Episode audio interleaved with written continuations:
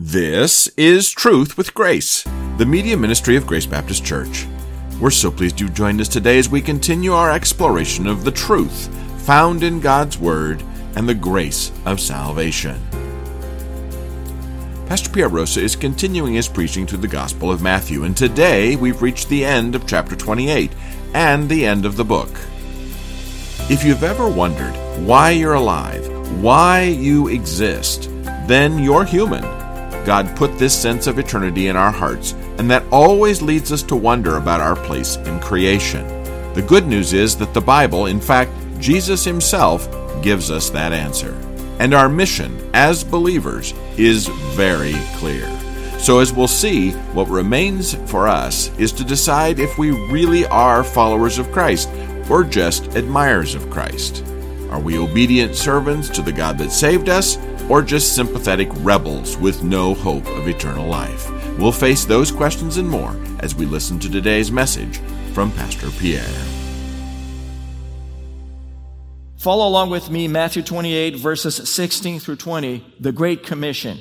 The eleven disciples proceeded to Galilee, to the mountain which Jesus had designated. When they saw him, they worshipped him, but some were doubtful. And Jesus came up and spoke to them, saying, all authority has been given to me in heaven and on earth. Go therefore and make disciples of all the nations, baptizing them in the name of the Father and the Son and of the Holy Spirit, teaching them to observe all that I commanded you. And lo, I am with you always, even to the end of the age.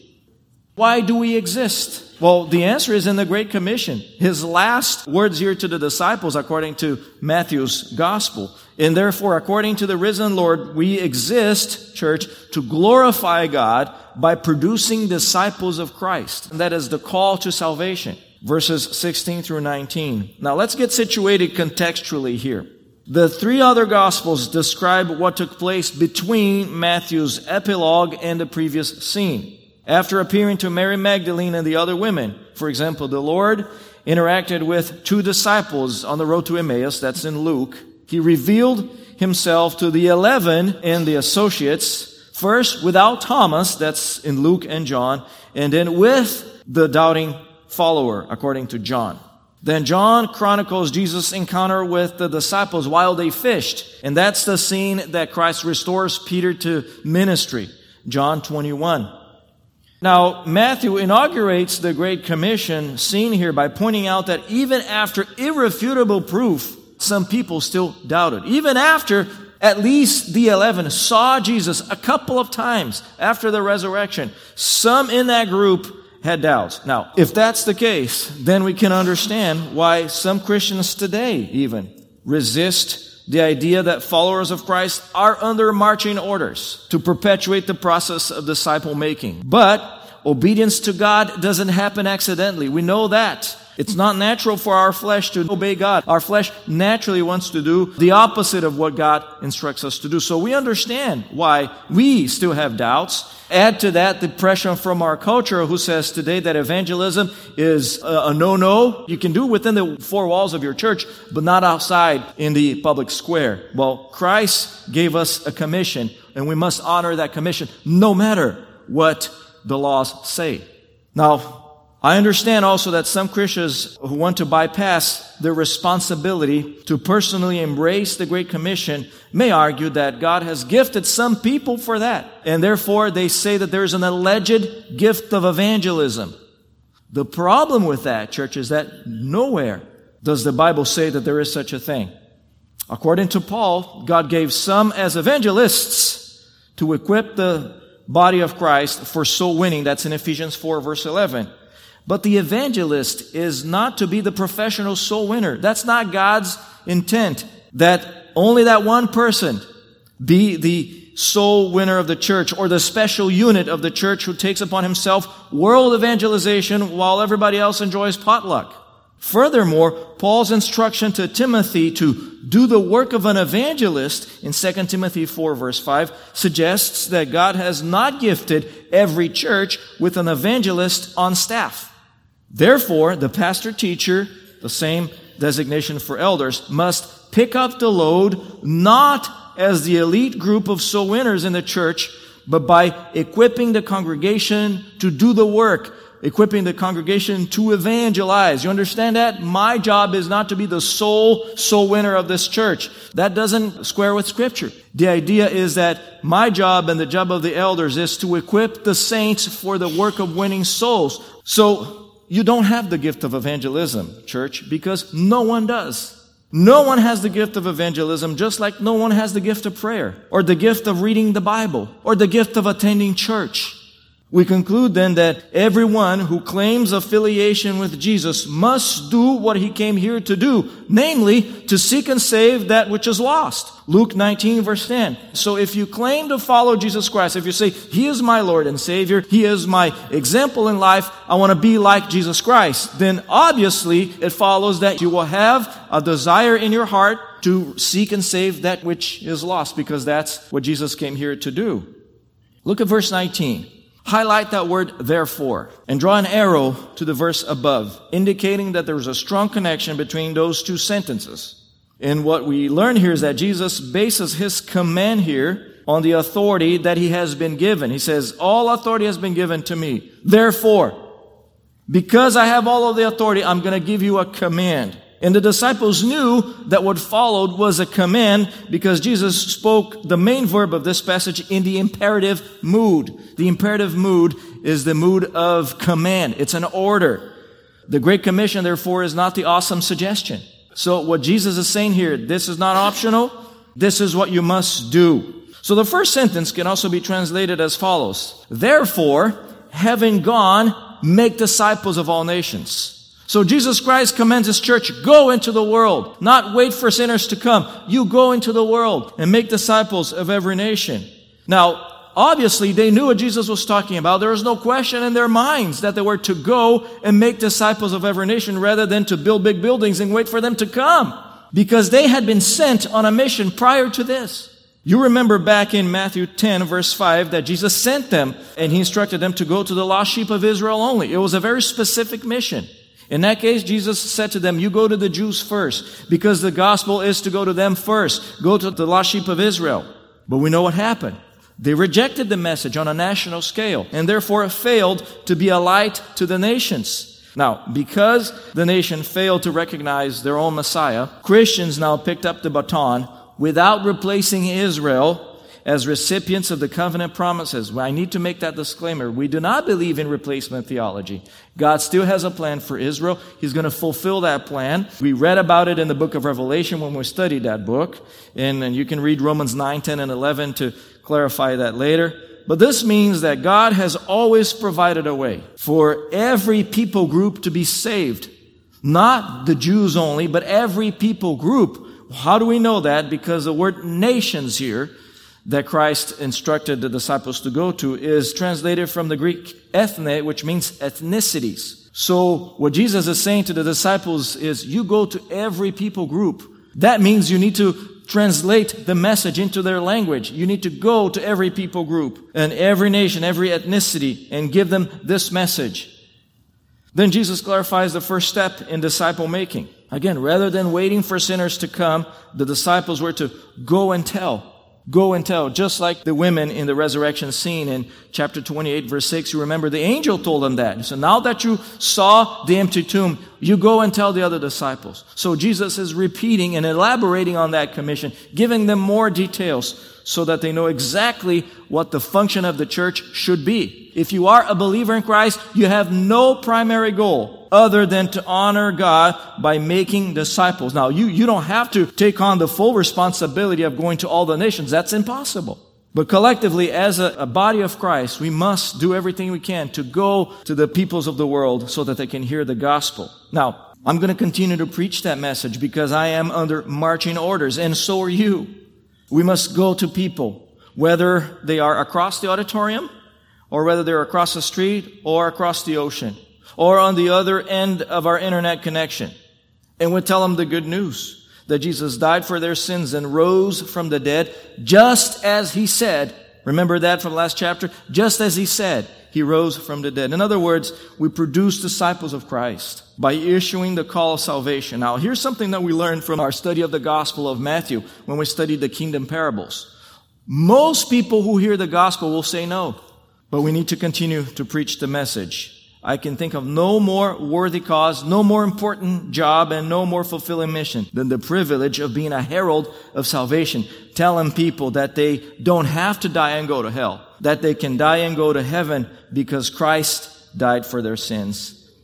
Life has no purpose apart from glorifying God in this way.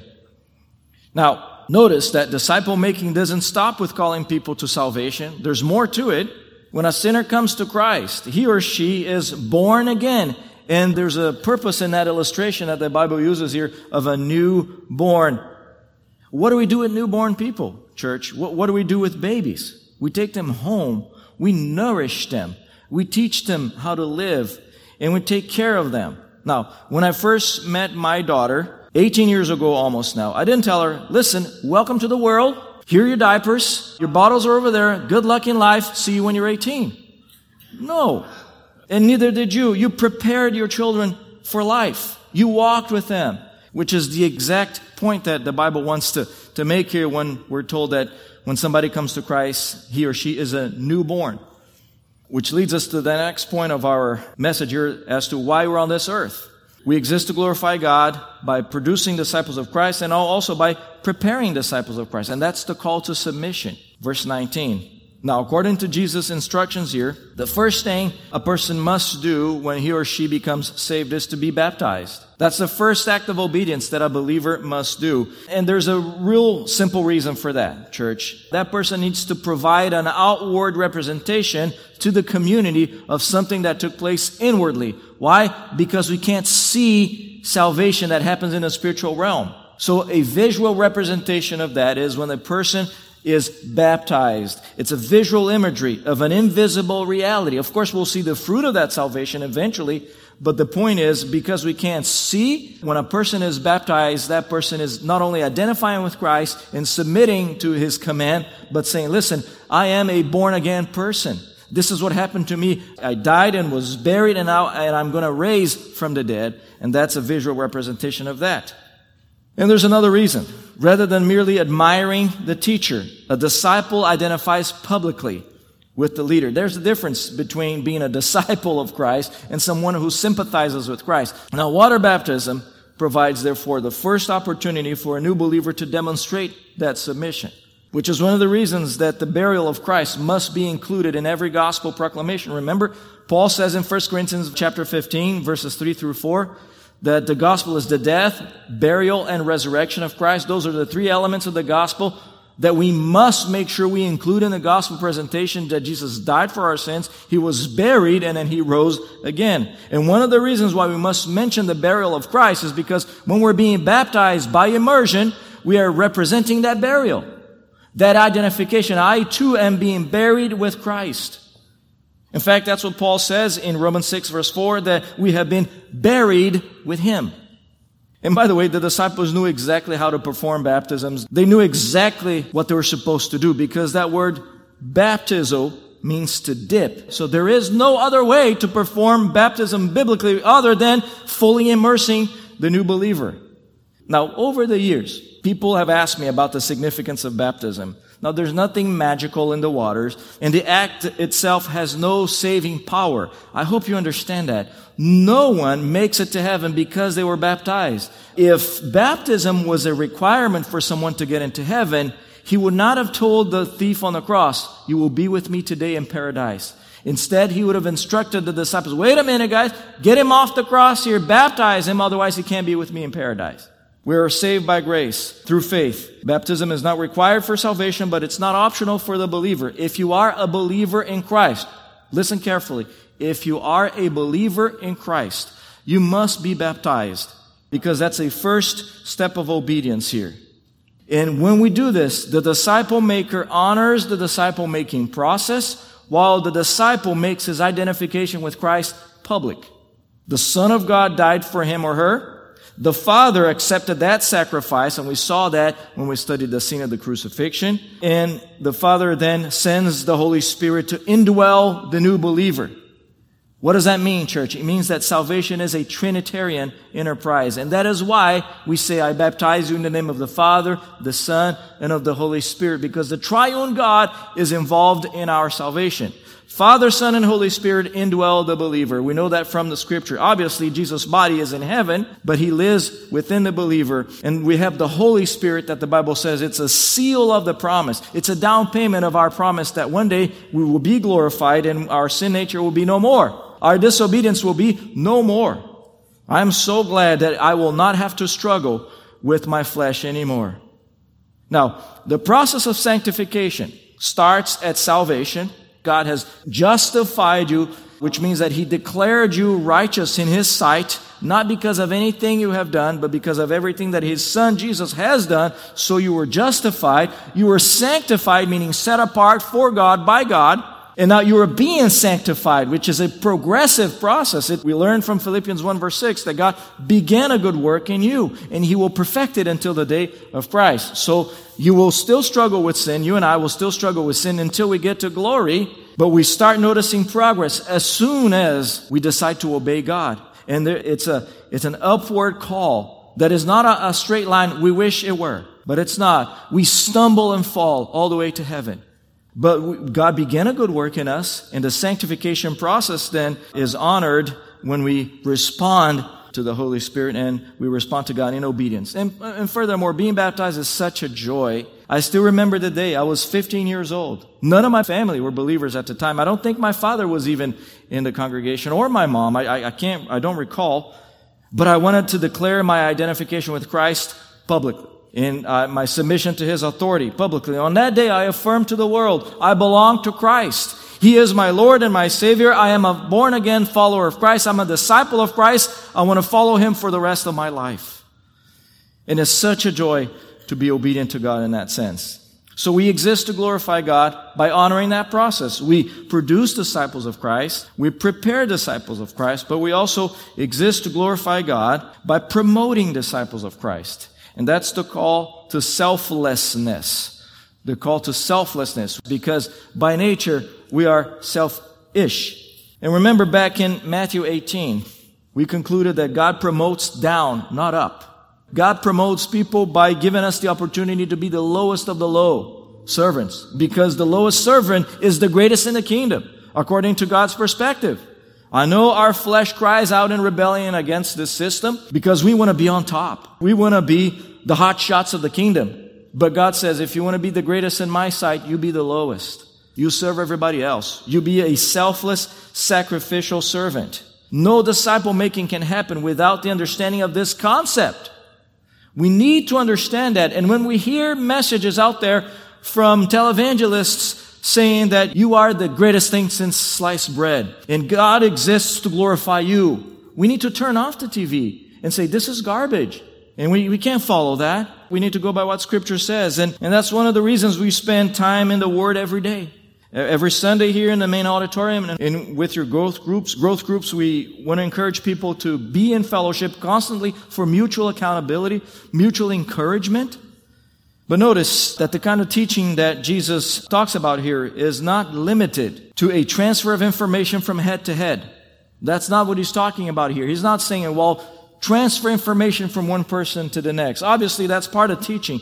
But what he's referring to here is a heart to heart type of teaching, the type of teaching that is relational. And that is why we need to be a part of a local church because I'm not here giving you a lecture. I'm here shepherding you.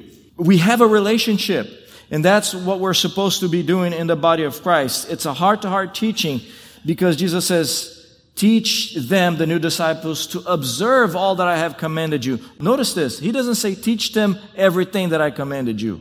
Teach them to observe or to obey everything that I have commanded you. How do we do that in the body of Christ? There's no other way than by modeling obedience to one another. Teaching the concepts, of course, doctrine and all of that, it has to come from our heads and then to our hearts and translate into action. And thankfully, Jesus clarified for us the focus of his commandments.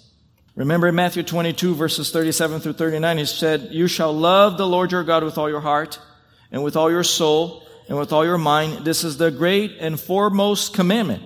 And the second is this, you shall love your neighbor as yourself. Church, again, loving God above everything else and loving our neighbor as ourselves does not come naturally. It requires a selflessness that only the power of the Holy Spirit can give us. Because how do I love myself? Think about this for a moment. I love myself. How do I demonstrate that love? I take care of myself. I speak well of myself. I speak kindly. I want other people to have a positive impression of myself. When the Bible says love your neighbor as yourself, he's, uh, he's saying you do that to your neighbor. You speak kindly of your neighbor. You take care of his needs or her needs. And you desire his or her growth. And you, you, you never offend unnecessarily someone. You treat them with the utmost kindness. Why? Because you love God. It requires divine enablement. But thankfully, church, again, the Holy Spirit indwells the believer. And that is a distinct feature of our age. Since the day of Pentecost, the Holy Spirit lives in us and therefore equips us for sacrificial compliance to what he wants us to do, equips us to observe all that Christ has commanded us. And by the way, not only do we have the Holy Spirit living in us, you have at least one spiritual gift, at least one that will equip you to serve God and to serve others. And it's our job here to do this with one another, to help one another discover your spiritual gift and go from there. Now, look at the last sentence and consider this. In case you're thinking, but Pastor, Jesus gave him the commission for those guys, or perhaps those 500 people that Paul talks about in 1 Corinthians 15. Not me. I am off the hook. Well, let me prove to you that that is not the right way to look at this. Okay? Consider this. If Jesus meant for the commission to be only for those people in that hill in Galilee, they would have been the only beneficiaries of the promise that Jesus says, I am with you always, even to the end of the age. But none of these guys lived to the end of the age. Therefore, that promise is still valid today for you and for me. Obviously, then we understand that this is for us as well. We are responsible to respond to the Great Commission.